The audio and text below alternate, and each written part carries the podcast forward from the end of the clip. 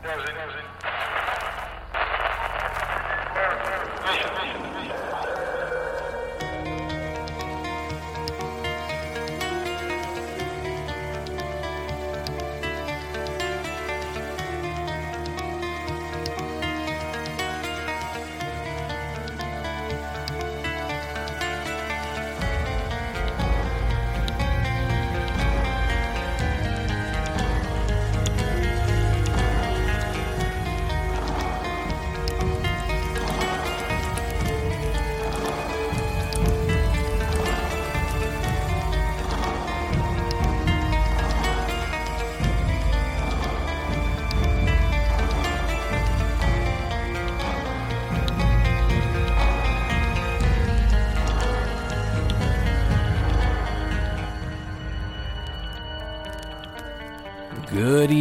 welcome to Here There Be Monsters podcast.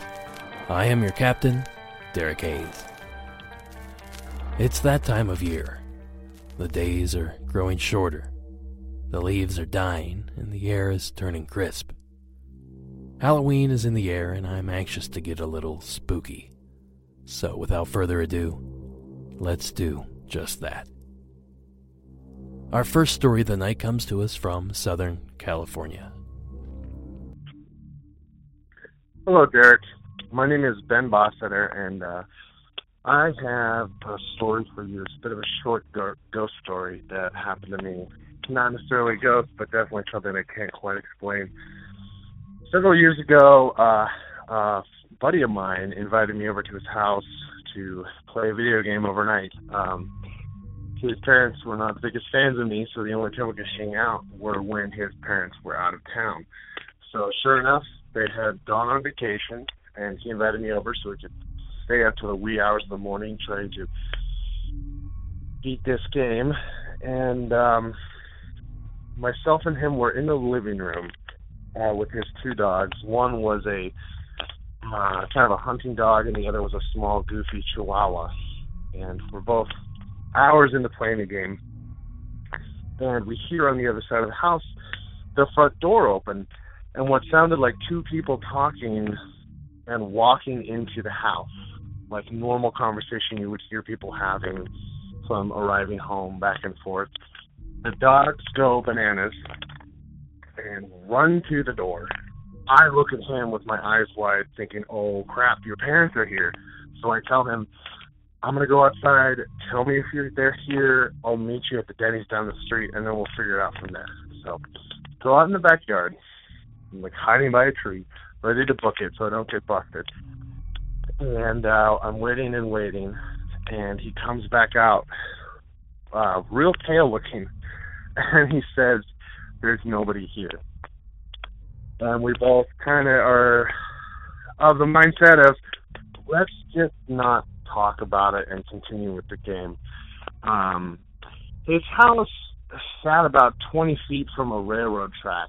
Um, in the town of Torrance, actually. And he's not too far from a train accident that occurred where a child was uh, hit by the train and drugged up the track about two miles. I mean, this is all urban legend. I have no confirmation whether this happened, but I'm of the mindset that trains are big carriers of energy, and I believe that kind of affects everyone living near there.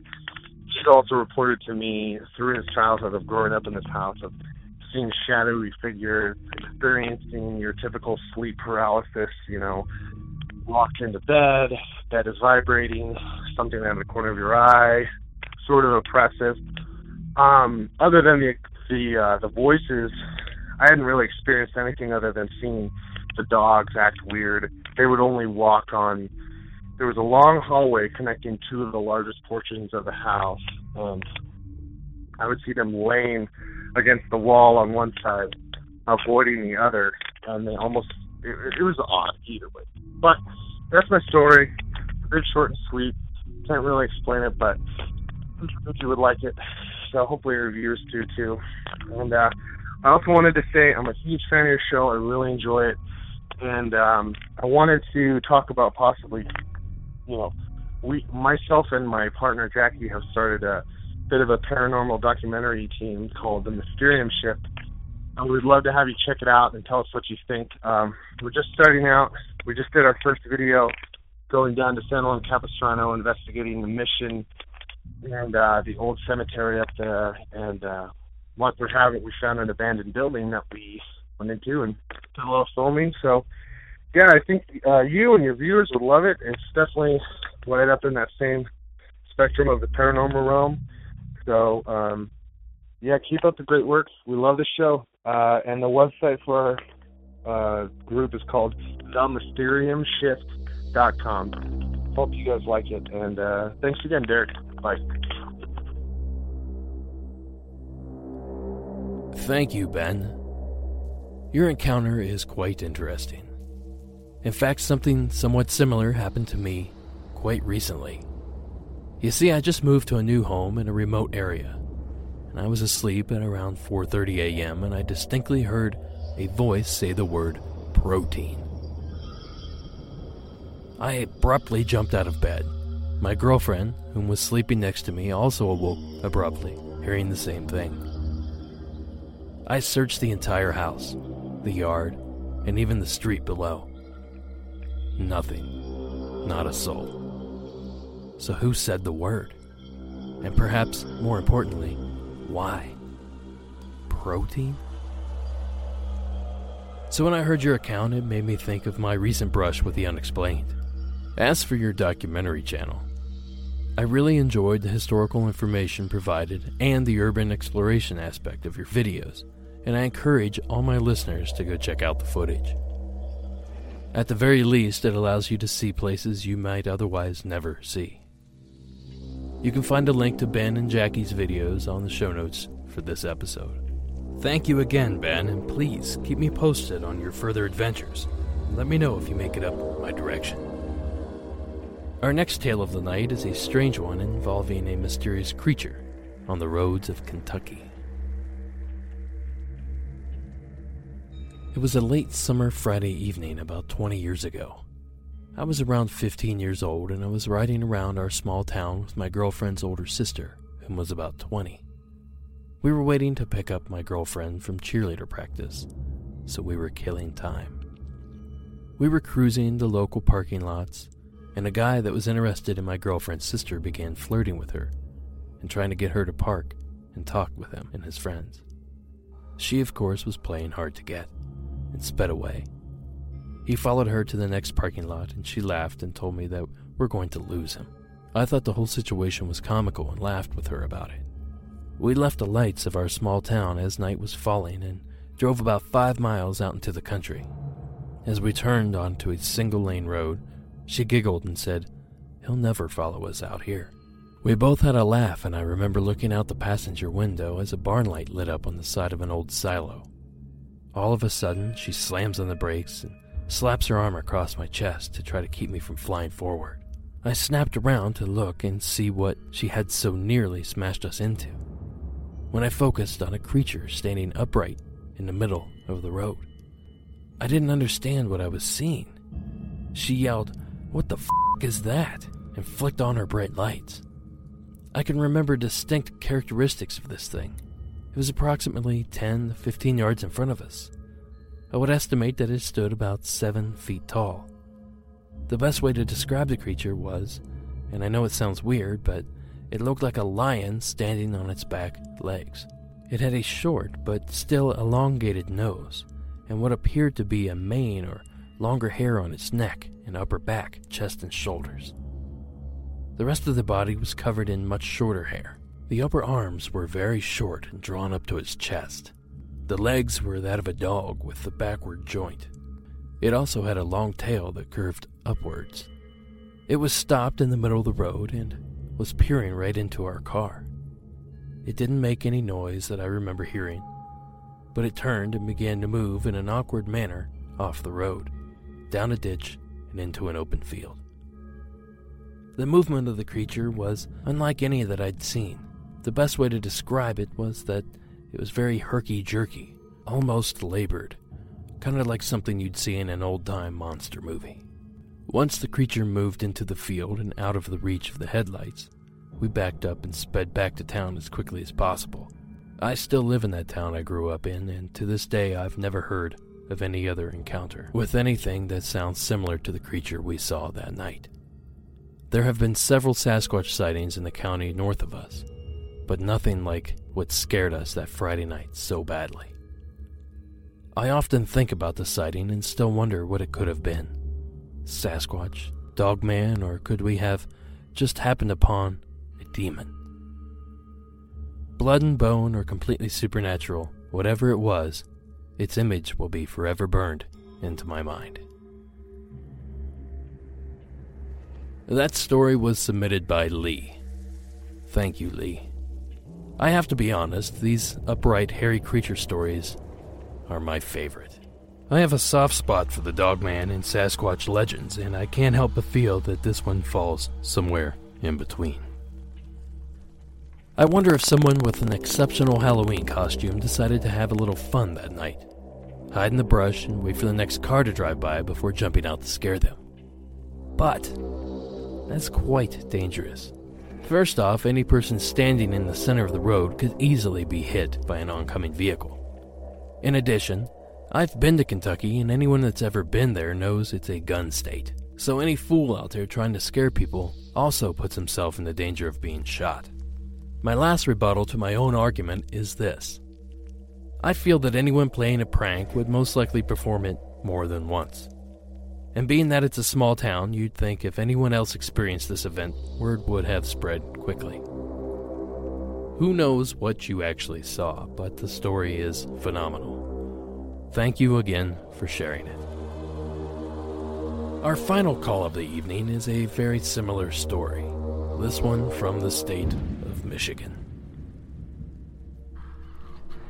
Hi, my name is Alex, and this happened back in the summer of 1999 in a rural country town about an hour north of Detroit, Michigan.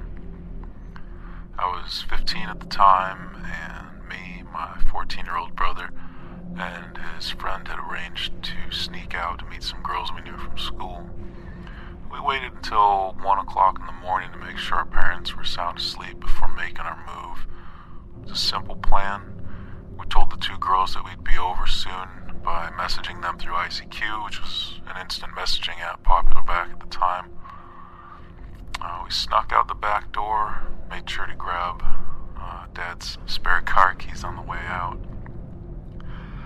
We put the car in neutral and had our friend steer while we pushed it down the driveway and down the block. Once we got a couple of houses down the street, I got in and started the car.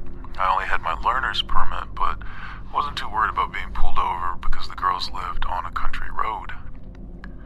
Uh, the town in which we lived was small enough that if you drove a mile in any direction, you'd end up on deserted dirt roads, surrounded by cornfields and deep woods. As we got close to their house, we cut the headlights and waited by the side of the road. We waited a few minutes before they finally ran out of the shadows and hopped into the car. Then the five of us drove around the back roads, listened to music, joked around, and talked about whatever teenagers talk about. As we turned down another stretch of abandoned road, my attention was drawn to something just outside the range of the car's lights. I slowed the car down to a crawl, turned down the radio, and turned the high beams on. I strained my eyes, trying to pierce through the black to see beyond the headlights. Noticed that the rest of the car had fallen silent until my brother, who was sitting next to me, said, What the hell is that? Our friends were now leaning over the back seat and confusingly staring at the odd figure. And as the car inched closer, it was now clear that there was something sitting or crouching in the middle of the road. I stopped the car when the headlights had fully lit the figure. And I finally came to the shocking realization that it was a full grown golden retriever with a plastic grocery bag over its head. Its chest was matted and wet by what looked like mud. It's a dog, someone shouted. Honk your horn and maybe it'll run away. And I'm just thinking, who would do such a cruel thing? And without thinking any further, I opened the car door and stepped out of the car into the night. Back in the car, they said. It probably has rabies.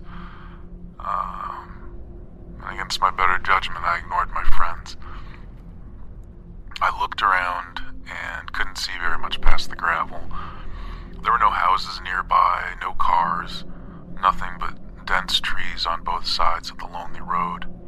The moon was out, but any light it provided was swallowed by the tall trees.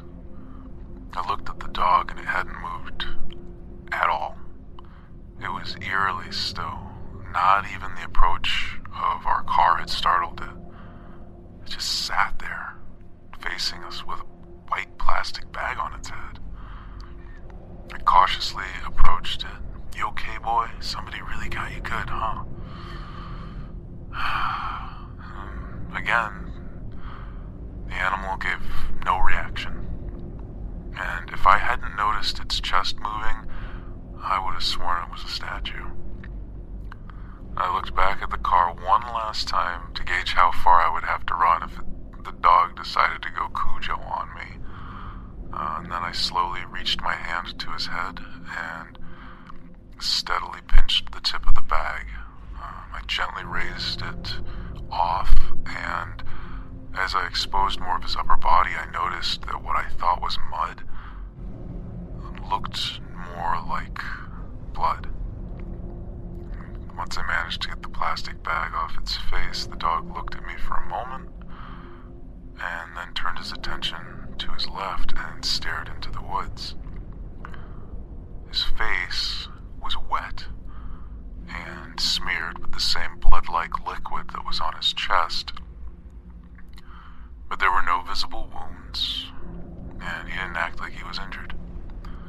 He began letting out a small whimper, but it quickly turned to short growls. I looked into the direction he was so intensely staring at when I noticed something that stood out among the bushes and trees. It was vague, but there was obviously a silhouette of a humanoid figure. It was a head, neckline, and and it was watching us. A feeling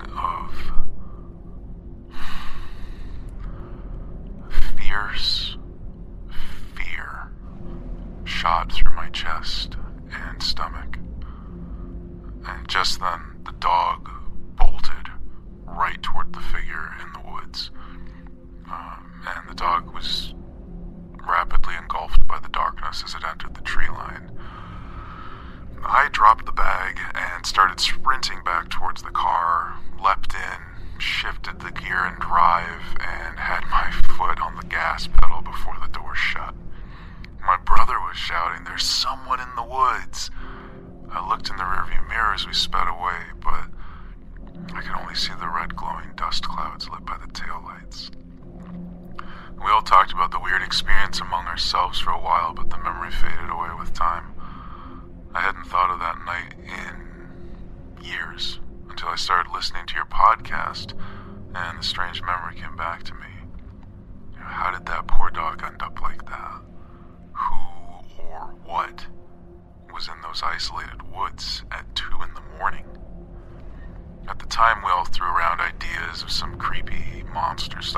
woods, but you know, now I'm not so sure. Up to this point, the scariest theory I had was what if the dog in the road was bait? And what if it was simply a trap to get someone to stop before whoever was in the woods awaited a victim? Maybe the only reason he didn't make a move on us was because there was too many of us. What do you think? Thanks for listening to my creepy encounter. Like the stories from the Mirrored Men episode, this one was read aloud by the talented voice actor Warren Pond Abbott. The story, however, is a genuine, anonymous submission. The story itself is intriguing. The caller's suggestion seems spot on. Perhaps it was a trap. It's quite possible that there was someone lying in wait, biding their time until some poor, unexpected Good Samaritan steps out of the safety of their vehicle and into the dangers of the darkness. But who's to say that the entity the caller witnessed was even human? Perhaps the plot is more twisted than it appears. Is it possible that the dog was also a victim? Someone or something did this to the poor creature. But to what end? For what gain? It's terrifying to consider all these options. But thank you for submitting, and thank you to Warren for another brilliant performance. And that does it for this week's episode. But before I go, I want to remind all of you that I'm still searching for fictional campfire stories for next week's special Halloween episode. The story does not need to be yours, nor does it need to be true. This particular episode is simply to celebrate this wonderful time of year. All that I ask is that you mention from the start that your submission is for the special Halloween episode. The toll free hotline is 1 888 608 NIGHT. Remember to follow the show on Facebook, Instagram, and Twitter. Hit up the website for show notes and get yourself a Here There Be Monsters podcast t shirt while you're there. Lastly, music from tonight's episode was provided by Mayu and Nature 1986. And that does it for tonight. Thank you for listening, and until next week.